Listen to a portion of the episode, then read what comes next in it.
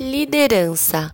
O técnico de voleibol Bernardinho é um dos primeiros nomes lembrados no Brasil quando o assunto é liderança. Defensor do trabalho duro, atento às necessidades dos atletas e dono de um estilo muito enérgico, ele usa a sua Comunicação clara e assertiva para motivar os jogadores a superarem seus limites e conseguirem as vitórias dentro da quadra. Dessa maneira, o treinador conseguiu revolucionar o vôlei masculino brasileiro, conduzindo-os a vários títulos mundiais e olímpicos. Definição de liderança: capacidade de influenciar um conjunto de pessoas para alcançar metas e objetivos. A origem dessa influência pode ser formal, como a que é conferida por um cargo de direção em uma organização. Um, teorias, temos aqui a situacional, teoria dos traços e do comportamento. Vamos falar também do teoria dos estilos de decisão, da atribuição e do carisma, e depois dos principais tipos de liderança. Bom, um, a teoria so situacional argumenta que o verdadeiro líder é aquele que tem capacidade de se adaptar às mais variadas situações numa empresa. Uh, na prática, isso quer dizer que o gestor deve estar preparado para atender às demandas dos profissionais da organização conforme as suas necessidades. Assim, o líder com perfil ideal é aquele que se adequa a cada situação de forma assertiva, seja, por exemplo, ao nível de capacitação de sua equipe, ao orçamento da empresa, momento gerencial ou às suas demandas e prazos em relação à entrega e distribuição da sua produção.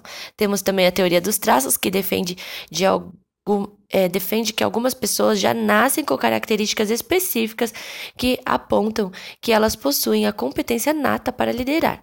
Assim, elas seriam muito mais propensas a assumir cargos de gestão do que aquelas que não apresentam estes mesmos sinais. Com base nesta ideia, o líder de uma empresa, por exemplo, deveria ser escolhido após a verificação de uma combinação de traços como inteligência, aspectos físicos e personalidade. Esses três elementos seriam fatores essenciais essenciais para isso. Então, é, é escolhendo, né, através desses critérios é, verificação dessa combinação de traços, inteligência, aspectos físicos e personalidade. Temos a teoria do comportamento, que segue uma linha bem diferente da anterior, argumentando que o líder não nasce, mas se torna líder a partir do treinamento, desenvolvimento e aprendizado dos comportamentos que apresenta. Neste sentido, a liderança pode tanto ser orientada para resultados, para alcance constante e crescente das metas, execução das demandas e produção, como para a convivência que tem como como foco a construção de uma relação mais humanizada e positiva entre a empresa e os seus funcionários. Vamos falar agora da teoria dos estilos de decisão. Ela reconhece três modelos de liderança distintos: autocrático, democrático e liberal. O primeiro centraliza todas as decisões em si, que é o autocrático. O segundo que é o democrático, inclui, em parte, os colaboradores no seu processo decisório. E o terceiro uh, deixa que eles mesmos, por si só, decidam quais são as melhores soluções e caminhos para a empresa. Temos também a teoria da atribuição. Aqui a liderança não é escolhida pela empresa, ou por terceiros, mas pelo grupo que por ela será liderado. É considerada uma forma altamente democrática de escolher uma gestão. Então, a teoria da atribuição não é escolhida pela empresa nem terceiros, mas pelo grupo que será por ela liderado.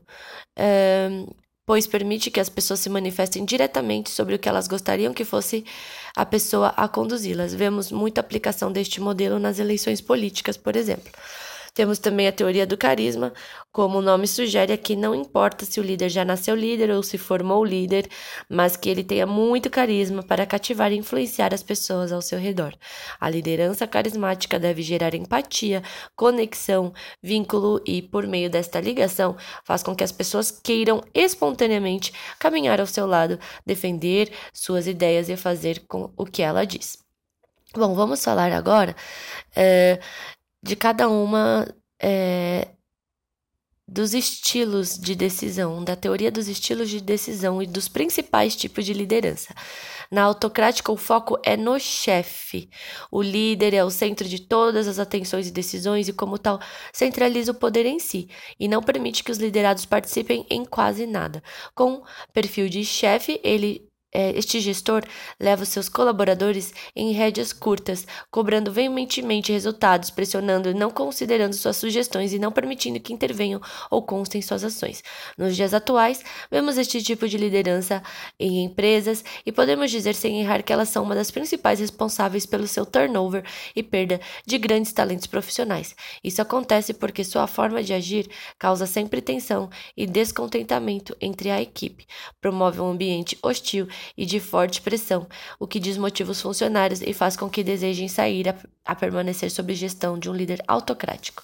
O líder democrático tem o foco no líder e também na equipe. Este líder caminha na direção oposta à anterior, pois conduz de forma democrática sua gestão, incluindo seus liderados nas decisões, fazendo com que participem ativamente da construção de soluções e resultados. Para isso, sempre consulta a opinião da equipe, solicitando suas ideias e feedbacks e dando espaço para que proponha novas maneiras de dissolver os problemas e conquistar as metas e resultados planejados. Diferente do autocrático que só pensa em si, o democrático pensa no bem-estar coletivo, em desenvolver seus profissionais e oferecer-lhes oportunidades reais de crescimento. Além disso, prioriza a qualidade de vida no trabalho, faz uma boa gestão do clima e contribui ativamente para que a equipe seja reconhecida e valorizada por seu desempenho e dedicação à empresa. A democracia no trabalho também estimula um ambiente onde as pessoas se sentem mais à vontade para demonstrar suas opiniões ou mesmo insatisfações, torna a comunicação mais direta e efetiva, pois diminui os espaços entre as pessoas e faz com que desenvolvam um senso maior de grupo. Isso faz com que se sintam mais estimuladas a darem o seu melhor, o que, consequentemente, também aumenta sua satisfação com o trabalho, diminui a rotatividade e maximiza sua sua produtividade. Então, essa forma de liderança faz com que as pessoas é, se sintam mais participantes, mais ativas, mais à vontade é, a demonstrarem seus pensamentos, os seus sentimentos, e isso faz com que elas desenvolvam um senso maior de grupo, aumentando a satisfação, e estimulando-as a darem o seu melhor, o que, consequentemente, maximiza a produtividade e diminui a rotatividade. Então, é muito interessante notar que o líder que abre mão de ser autocêntrico, autocrático e de ser centralizador e querer ter o controle de tudo, um, ele só perde, né? É importante dar ao grupo uma identidade, dar ao grupo voz, dar ao grupo espaço de se expressarem né, em prol do bem-estar coletivo. O que, que é o bem-estar coletivo?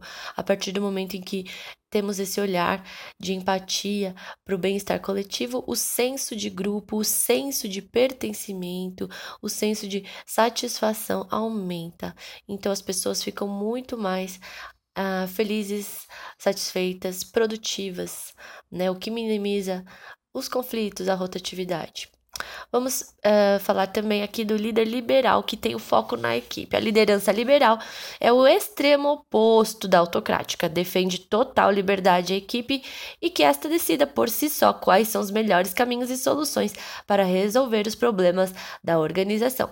Aqui o líder não é necessário, uma vez que este modelo entende que os profissionais já são maduros, qualificados e capazes o suficiente de gerenciar seu próprio trabalho sem a supervisão direta de alguém. Contudo, tudo, embora possa parecer um sistema melhor, pois dá mais liberdade e autonomia, na maioria dos casos, os profissionais sem resultados é, sem liderança direta podem acabar relaxando demais e não entregando os resultados esperados. Isso afeta diretamente não só a produtividade, mas a motivação, uma vez que a falta de feedbacks sobre o desempenho e a qualidade do trabalho também acabam prejudicando sua atuação e limitando seu crescimento. Então, a ausência do líder ela pode ser prejudicial. Né? Por um lado, é, essa liderança liberal, ela dá liberdade, dá autonomia, porém, sem a liderança, corre-se o risco dos profissionais acabarem relaxando demais, não entregando os resultados esperados, né? E sem feedback sobre o desempenho e a qualidade, também é, fica ali prejudicada e limitada o crescimento e a atuação do profissional. Vamos aqui falar da liderança situacional, foco nas situações e no nível de maturidade dos profissionais. A liderança situacional é exercida de acordo com o nível de maturidade dos profissionais da empresa e também com base nas situações apresentadas na organização. Ou seja, a liderança situacional é completamente adaptativa com base o que nas situações apresentadas na organização e no, com o nível de maturidade dos profissionais. Então, Uh, ela é adaptativa e o perfil do seu gestor é o daquele que consegue se adequar com mais rapidez, agilidade, estratégia, inteligência e assertividade às suas necessidades e demandas específicas. No dia a dia de uma empresa aparecem muitas situações diferentes e que exigem do líder esta capacidade rápida de adequação, seja ao conduzir um colaborador mais é, experiente numa tarefa ou ao instruir um novato sobre como deve proceder em seu trabalho, por exemplo. Nesse sentido, Paul Hersey e Kenneth Blanchard autores da teoria da liderança situacional explicam que, para conquistar alto desempenho num ambiente como este, o líder situacional precisa desenvolver várias formas de liderança, ou seja, estar preparado para assumir os mais diferentes papéis. Assim, seja qual for o grau de maturidade e motivação dos seus liderados, o conseguirá promover sempre bons resultados. Para isso, este líder deve ter a capacidade de avaliar os cenários e contextos e especificamente o nível de capacitação técnica, comportamental e emocional emocional dos seus profissionais, de modo a atribuir-lhes suas tarefas corretamente e obter os resultados esperados.